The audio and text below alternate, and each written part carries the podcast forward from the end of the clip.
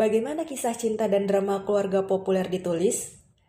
Cinta mungkin merupakan emosi terdalam yang bisa kita rasakan. Entah itu cinta dalam ikatan persaudaraan maupun cinta yang bersifat romantis. Yang jelas, cinta memiliki kekuatan untuk menyatukan manusia. Meski dalam beberapa hal, penyatuan itu butuh respon timbal balik. Kisah cinta dalam karya-karya populer yang kita temui tidak jauh dari kisah percintaan persaudaraan maupun romantis. Tapi, bagaimana membuat dan menggabungkan keduanya jadi cerita populer yang memikat?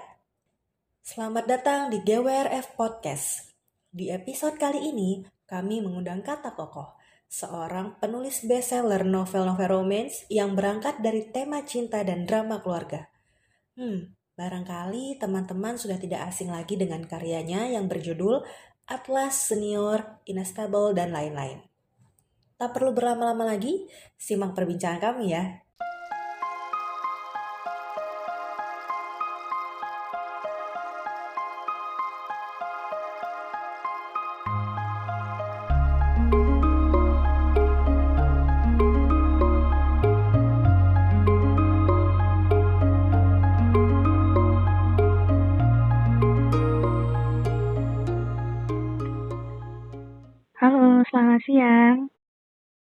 Halo, selamat siang Kak. Ya, uh, ini gimana Kak keadaannya Kak selama pandemi ya, ini? Aku di rumah aja sih Kak kebetulan karena kan memang setelah nulis itu aku mutusin untuk fokus nulis.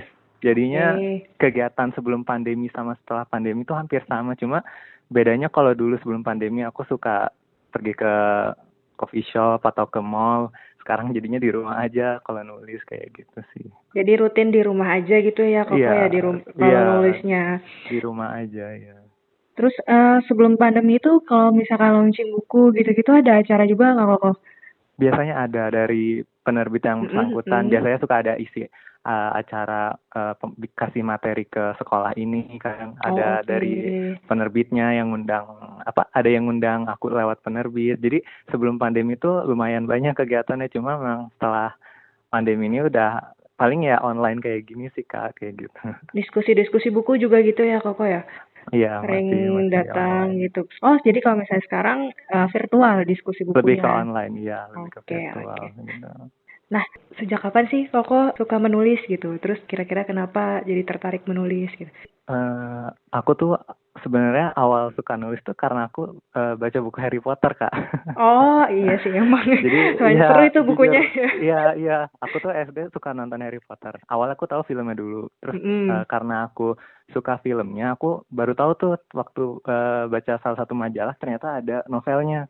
Aku pergi ya waktu itu tuh sama mama ke Gramedia terus uh, beli terus aku baca eh aku suka terus aku ngoleksi seriesnya sampai tujuh. iya dan terus habis itu aku uh, kepikiran kok uh, kayaknya seru ya punya sesuatu yang bisa kita tulis dijadiin buku. Akhirnya aku nulis okay. tuh waktu baru-baru lulus SD masuk SMP kayaknya. Aku nulis tuh masih di buku tulis yang aku strapes gabung gitu loh karena oh, kan yeah. belum ada zaman laptop ya masih masih jadi kayak buku dulu, diary gitu ya? Iya, iya, kayak gitu. Terus aku nulis pakai tangan, sampai tangan aku tuh kayak kapalan gitu, saking seringnya nulis kan. Oh, oke. Okay. Nah, aku nulis itu, itu awal-awal SMP sih, awal-awalnya aku suka nulis tuh dari situ sih kak, gitu. Awalnya itu dari kisah-kisah sendiri gitu kali ya kak ya? Cuma kan waktu itu masih anak-anak, jadi lebih ke imajinatif sih, lebih ke oh, oh, fantasi okay, okay. aku dulu. Jadi udah, jadi dalam bukunya itu, eh dalam uh, diary-nya itu udah nulis fantasi lebih, ya lebih fantasi karena oh, aku okay. udah aku aku suka Harry Potter terus uh, emang aku kan waktu itu masih kecil ya karena masih anak SD baru yeah, SMP uh, emang jadi lebih ke pikirannya tuh gitu loh ya yeah, pikirannya gitu. ke sana iya yeah. yeah. nah berarti dari awal itu tuh bukan menulis kisah cinta ya iya itu ada ceritanya lagi nanti apa kenapa akhirnya aku memutusin buat pindah ke romance itu nah boleh dong kak ceritain sedikit Gimana tuh tiba-tiba uh, berubah jadi romance kan tadinya awalnya tadi uh, cerita tuh fantasi gitu terus tiba tiba-tiba yeah. berubah jadi romance gitu gimana? Uh, karena SMP kelas 2 itu aku udah berhenti nulis kan kelas 3 okay. udah fokus UN, hmm. SMK aku masuk SMK kan. Di SMK itu kegiatannya lumayan padat, jadi aku nggak sama sekali nggak nulis waktu SMK, jadi lebih fokus ke sekolah. Hmm. Terus setelah sekolah aku sempat kerja. Nah waktu itu kebetulan kontrakku kan habis tuh kak. Jadi okay. sambil sambil aku uh, aku waktu itu ikut uh, coba ikut tes SBMPTN kan. Jadi sambil aku les untuk SBMPTN aku tuh kayak uh, cobalah aku uh, apa namanya nulis-nulis. Nah kebetulan itu tahun 2016 akhir kan. Okay. itu masih lagi boomingnya Dilan kalau nggak salah. Aku tuh lihat di toko buku tuh Dilan banyak banget kan. Terus aku iya, beli betul. satu buku aku baca oh kalau baca buku romance tuh kayak gini. Aku pertama kali baca buku uh, tentang romance tuh dari Dilan kan kak. Oh. jadi kayak jadi aku kayak oh ternyata romance tuh kayak gini. Aku tuh baru baca akhirnya aku coba bikin versi ceritaku sendiri. Waktu itu kebetulan cerita yang aku tulis itu bukan senior yang pertama kali. Ada judulnya Gustira udah terbit juga kan oh, kebetulan. okay. itu yeah, cerita yeah. pertama aku ide aku nulis Gustira sambil les aku sambil nulis Gustira. Nah tadinya eh kayak nggak pede gitu kan tadinya aku juga mikir cara ngirim ke penerbit kayak gimana hmm. terus kayak apa aku harus ngeprint gitu terus temen aku tuh bilang katanya kenapa nggak coba untuk nulis di platform yeah, Wattpad yeah, waktu yeah, itu yeah. kan hmm. aku tuh kayak awal aku udah punya Wattpad dari tahun 2015 cuma nggak pernah nulis kak jadi kayak cuma didimin aja gitu buat baca cerita okay. orang uh. akhirnya 2017 awal itu baru deh aku niatin buat ah yaudahlah aku coba posting nih di Wattpad lumayan cuma karena uh, aku ngerasa belum belum apa ya kalau waktu itu tuh nulis Gustira belum maksimal mm-hmm. jadi aku ganti cerita nah barulah setelah itu aku ganti cerita ke yang senior yang akhirnya sekarang jadi oh, buku yeah. itu uh. gitu akhirnya aku nulis cerita itu ya awalnya sih sama aja ya kak kayak kita kalau baru nulis eh, nggak uh, ada pembaca kayak masih sepi tapi kan waktu itu kebetulan aku kayak rajin banget kan promo sana sini ke temen les juga kalau yang punya website ayo ayo baca baca baca baca jadi dipromosiin ya, ya. ya jadi dipromosiin di tempat bimbel kamu malah yeah, yeah, mereka yeah. suruh baca website katanya daripada baca buku coding semua kan pusing sekali sekali yeah, baca yeah. aku gitu akhirnya mereka baca terus dari situ akhirnya banyak yang baca dan uh, alhamdulillahnya sih lumayan cepet sih kak dari aku nulis di Wattpad itu sekitar berapa bulan ya sekitar tiga tiga sampai empat bulan akhirnya ceritanya tuh udah bisa dibaca satu juta orang gitu oh. kan akhirnya ada penerbit yang minta aku betul waktu mm. itu jadi hmm. awalnya aku uh, nerbitin buku tuh kayak gitu kurang lebih ceritanya itu kan. tahun berapa tuh 2016 itu ya uh, 17 awal pertengah oh. uh, bulan Maret April April Mei Aku baru nulis itu bulan April, April sekitar April. Berarti uh, April. cari pembacanya itu juga agak sulit nggak kak? Kira-kira? Uh, lumayan. Cuma waktu itu aku memang semangatnya lagi menggebu-gebu kayaknya ya kak. Jadi uh, kebetulan kan waktu itu lagi bulan puasa juga ya kalau nggak salah. Jadi setiap uh, sahur aku update, nanti habis buka update. Jadi nulis tuh kayak kejar setoran gitu kak. Selama puasa tuh aku nulis terus. Jadi nggak kerasa puasanya juga. Jadi jadi kayak produktif banget tuh, berarti ya iya, puasanya produktif ya. banget waktu itu iya. Nah, makanya pembaca tuh kan lebih seneng penulis. Kebetulan penulis yang aktif ya kak yang aku lihat. Jadi kayak semakin kita sering update, semakin kita sering uh, publish chapter baru, mereka tuh kayak semakin antusias, semakin seneng gitu. Jadi itu sih kayak yang akhirnya bikin jadi banyak yang baca juga ceritanya. Oke, menarik menarik. Nah, kenapa nih cerita-cerita kakak tuh melibatkan keluarga, terus karakter karakter apa yang uh, dikembangkan dalam cerita itu boleh diceritain gak kak?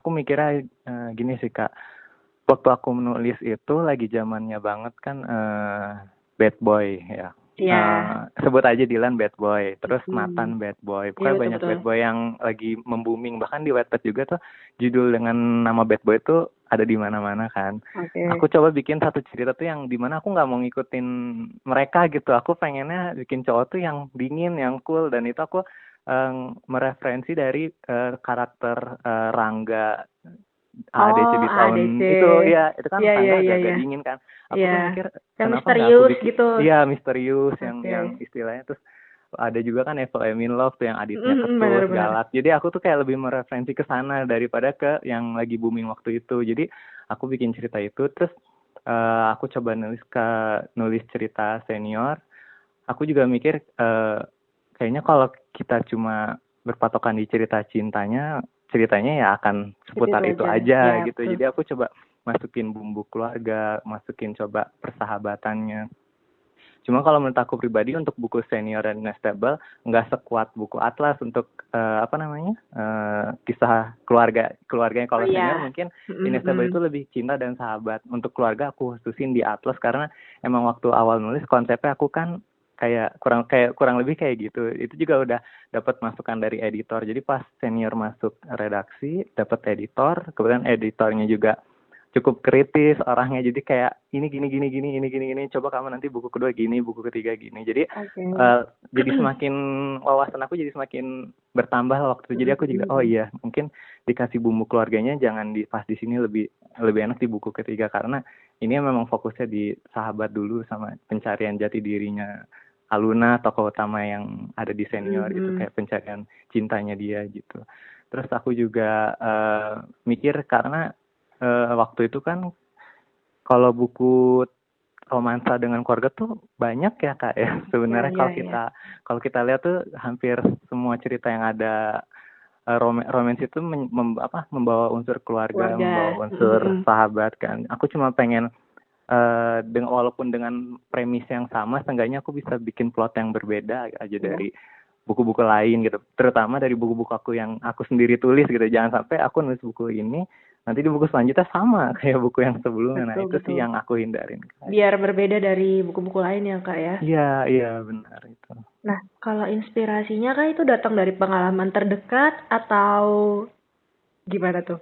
Inspirasi, inspirasi dalam cerita-cerita di tiga buku ini kalau senior itu kan tentang MOS ya kak. Jadi aku waktu SMK itu nggak ikut MOS kebetulan. Jadi senior itu inspirasinya karena aku nggak ikut MOS. Ya udah aku bikin MOS sendiri dalam versi cerita. Ya, itu lebih ke arah sana sih. Terus kalau Inestable itu kan karena senior lebih fokus di MOS dengan pertemuan Aluna dan aku lah itu aku jadi Inestable tuh coba fokusin lah di uh, cinta sama sahabatnya uh, Aluna dan aku lah. Kalau Atlas kan dia tentang masalah konflik uh, ayah dan anak ya. Jadi uh, aku yakin semua orang nggak semua orang sih, mungkin beberapa orang pernah ngerasain juga kayak konflik perbedaan pendapat antara ayah dan anak gitu. Aku juga pernah ngerasain sendiri. Jadi uh, ya itu bumbu-bumbu itu yang pernah aku rasain tuh aku masukin ke dalam cerita Atlas itu sih kak. Dari tapi nggak semuanya sih hanya sebagian kecil yang pernah aku rasain gitu. Sisanya ya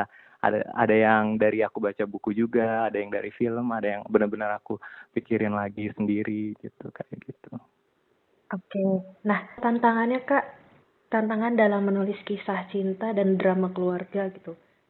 Itu tantangannya, tantangannya apa ya kayak yang tadi sih kak yang aku bilang karena banyak banget buku dengan buku romansa dengan tema keluarga dan dan sahabat kan ya. Jadi aku sebisa mungkin tuh uh, coba membuat hal yang baru dari buku yang aku bikin. Kayak misalkan uh, romansa itu kan ada teen fiction ada romance kan ya kak. Jadi kita mm -hmm. bisa milih gitu. Kalau aku udah nulis senior nih dengan tema anak sekolahan mm -hmm. aku mencoba di buku kedua aku nggak akan nulis tentang anak sekolahan lagi. Aku akan coba oh mungkin anak kuliahan atau mungkin anak pekerja dengan background yang berbeda juga gitu dengan masalah keluarga yang berbeda juga. Kalau aku sih lebih mengarah ke sana kak. Jadi aku uh, setelah menulis senior tuh banyak dapat pembelajaran juga kayak keluar dari zona aman eh zona nyaman tuh nggak buruk-buruk banget kok gitu kan. Kayak okay. uh, eh, aku coba bikin sekarang lagi coba bikin cerita yang uh, tentang kuliah atau tentang pekerjaan. Jadi kalau aku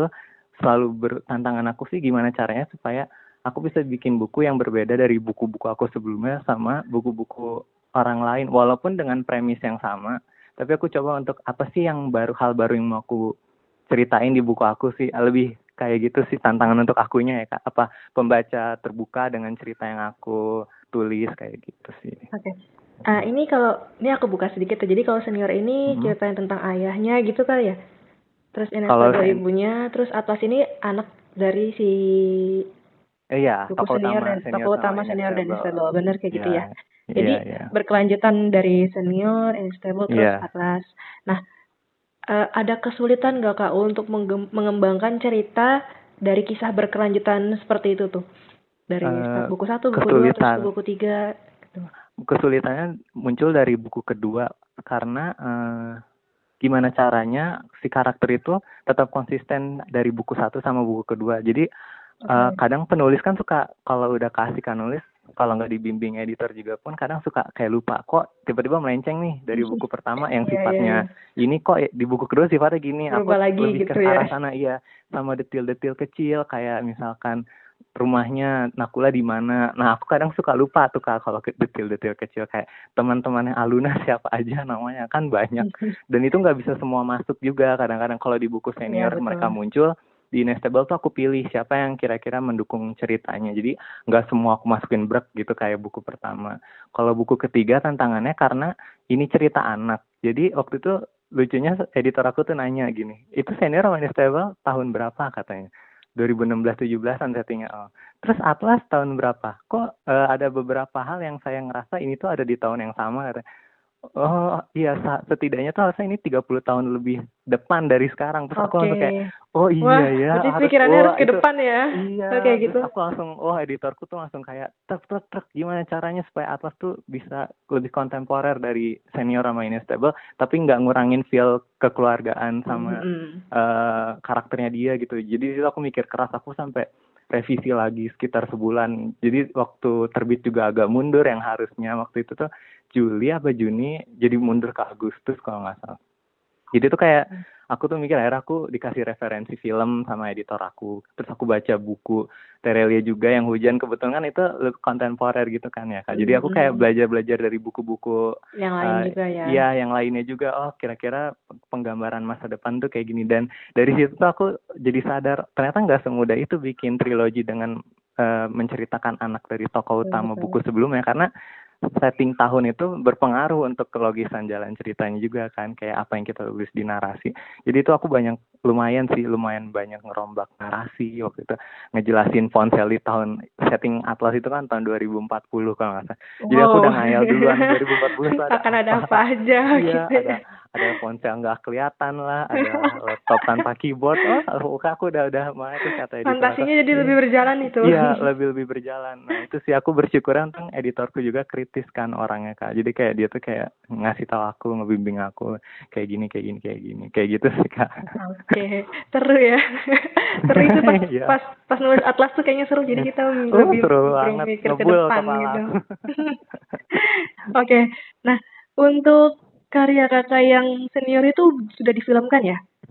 Uh, iya, tahun kemarin sudah difilmkan. Tahun kemarin, uh, itu awalnya gimana kak? Terus kira-kira dalam pembuatan filmnya itu uh, seberapa banyak sih keterlibatan kakak gitu? awal awal-awal ditawarin film itu sebenarnya waktu senior justru belum terbit kak jadi senior oh, itu kan oh, terbit okay. itu Februari Februari 2018 mm. aku udah ditawarin itu Desember sama salah satu PH tapi bukan PH yang akhirnya nanganin kemarin kak jadi ada PH lain okay. uh, eh, yang nawarin lewat email mm-hmm. terus aku konsultasi sama penerbit kayak gimana kalau buku di filmin akhirnya aku bilang uh, aku tuh uh, belum bisa uh, filmin ceritaku kalau bukunya belum terbit jadi kita harus ngeliat juga perkembangan bukunya di penjualannya bagus atau enggak kayak gitu kan. Akhirnya aku eh, nggak uh, nerima bukan nggak nerima ya terpaksa gitu karena aku pengen bukunya keluar dulu gitu kan.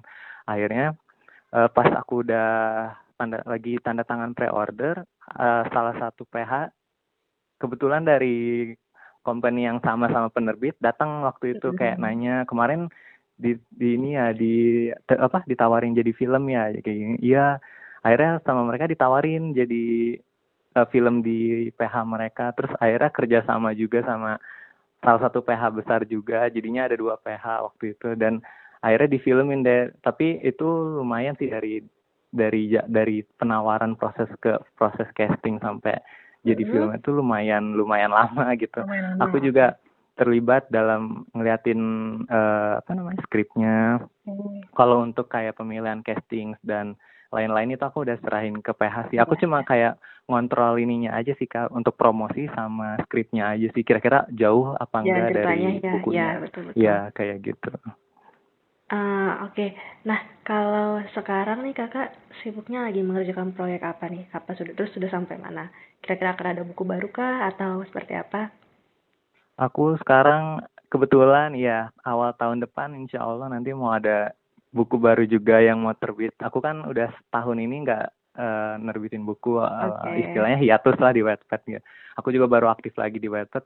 Uh, rencananya sih awal tahun depan aku mau nerbitin buku baru dan itu nggak di Wattpad kak. Jadi aku uh, nulis sendiri gitu. Aku juga pengen punya buku yang uh, apa ya istilahnya masih fresh jadi belum dibaca sama siapa-siapa okay. juga. Yeah, terus yeah, yeah. biar pembaca lebih semangat itu awal tahun depan. Terus sekarang juga lagi ada beberapa project nulis yang harus aku posting di Wattpad gitu. Udah ada kontraknya juga sih. Jadi aku harus rajin posting harus rajin posting. Sekarang sih lebih sibuk ya nulis-nulis aja sih kak. Sama aja. Oke. Okay. berarti ini ya kalau di Wattpad itu nggak bisa di private dulu gitu ya ceritanya supaya uh, kan sebelum dibukukan jadi itu biar teman-teman mm-hmm. pembaca tuh penasaran itu sama jalan kalau ceritanya. Di, kalau di Wattpad sih mungkin kalaupun kita mau lebih uh, pembaca lebih minat sama versi bukunya, kita biasanya bedain versi Wattpad sama versi bukunya gitu kak. Cuma kan ada beberapa penulis yang kendala menulisnya kadang ya dia susah gitu ya. Aku tuh termasuk tergolong yang kalau udah nulis satu alur untuk merombaknya lagi tuh butuh waktu lagi gitu kak. Jadi kalau aku eh, biasanya di Wattpad sekarang ini aku nulis sampai tamat, tapi pas sudah tamat eh, aku kasih tahu bakalan diterbitin. Jadi nanti bertahap aku unpublish sebagian chapternya kayak gitu. Malah sekarang aku juga lagi nerapin kayak aku nulis di Wattpad setengah setengah cerita, mm-hmm. jadi setengahnya lagi nanti masuk ke versi buku. Jadi mereka kalau mau baca beli bukunya. Ya langsung ke bukunya, iya kayak gitu. biar bikin penasaran biar, kan. Iya, biar nggak dua kali nulis juga. Kadang kan penulis tuh problemnya macam-macam ya kayak mm-hmm. dan aku tipe yang kadang tuh aku kalau udah suka alur ini tuh rasanya kalau mau revisi lagi tuh aduh sayang banget udah nulis panjang-panjang sampai begadang kalau harus diganti sama scene lain kan kayak yang ya, betul, gimana betul. gitu jadi kayak gitu sih kak. Oke, okay. nah uh, ada saran nggak untuk teman-teman yang ingin menulis saran dari Kak Koko nih? Buat teman-teman yang mau menulis, kalau yang aku tahu ya Kak kan banyak banget sekarang penulis-penulis muda, penulis-penulis baru yang takut, ragu, mau nulis tuh nggak berani, nggak pede. Kalau yeah. saran aku ya tulis aja apa yang ada di kepala kamu, kamu hmm. tulis, mau itu bagus atau enggak, seenggaknya itu tercurahkan ya apa yang kita pikirkan di tulisan hmm. masalah bagus atau enggak itu kan teknis kita bisa belajar aku juga awal nulis berantakan banget sama aku juga. Kena yang namanya diomelin editor aku pernah terus aku mm-hmm. juga dikritik sama pembaca juga Baca. pernah. Kita ya kita ambil positif aja. Oh berarti mereka baik mereka masih mau membimbing kita untuk lebih iya, baik. Jadi jangan takut gitu. Kalau takut nanti ah ceritanya nanti mainstream kayak cerita ini. Ya kita selagi kita nggak plagiat ya kak ya kita tulis aja gitu apa yang ada kita pikirin di kepala kita. Supaya uh, cerita itu beneran nyata ada. Karena cerita ya nggak akan ada kalau nggak ditulis. Aku sih mikirnya kayak gitu karena Betul. banyak banget pembaca pembacaku yang nanya kak aku mau jadi penulis tapi nggak pede aku mau jadi penulis tapi nggak ada pembacanya. iya iya kayak gimana? kan mau nulis cerita apa terus nggak ada pembacanya. Eh, aku juga awal nulis nggak ada pembacanya tapi kita ikhtiar kan ya. Kita bersabar kita doa kita usaha, usaha insya Allah kan nanti ya, iya betul. nanti ke sananya ada hasil usaha tuh nggak akan membohongi hasil lah pokoknya kalau aku sih ya, percayanya kayak gitu ya kak ya kayak hmm. gitu sih hmm. oke okay. uh, eh, terakhir nih kak tiga buku apa hmm. yang sangat mempengaruhi kepenulisan kakak tiga buku sebenarnya banyak sih kak mungkin oh, banyak. aku tiga hmm. penulis kali ya kak kalau aku boleh ya tiga hmm. penulis yang mempengaruhi aku dalam menulis itu udah pasti J.K. Rowling kan Okay. Dia pertama kali yang bikin aku pengen banget nulis akhirnya. Terus yang kedua uh, Terelie. Buku-buku Terelie itu menurut aku uh, nggak ringan tapi nggak berat. Gimana ya? Aku masih bisa ngikutin. Kan ada buku yang berat menurut aku tapi Terelie itu hal yang berat bisa dibawa jadi ringan. Nah aku juga belajar dari Terelie cara nulis yang enak yang lugas. Terus yang ketiga sekarang sekarang ini aku lagi senang baca yang lebih ringan kayak Metropop. Aku lagi suka baca bukunya Kak Almira Bastari yang resign okay. sama Ganjil yeah. Genap. Aku kan lagi belajar nulis metropop juga kayak tidak apa cerita metropop tuh kayak gimana sih tipe-tipe ceritanya kayak gini-gini. Ya. Itu sih tiga penulis yang sekarang tuh berpengaruh banget di aku sih itu kak. Gitu. Oke, okay. Oke, uh, Kak Koko, kita sampai di sini aja sesinya. gak kerasa Gak ya. kerasa ya. Seru juga ternyata nih ya. Jadi belajar juga nih aku cara penulisan gitu kan. Iya. Seru.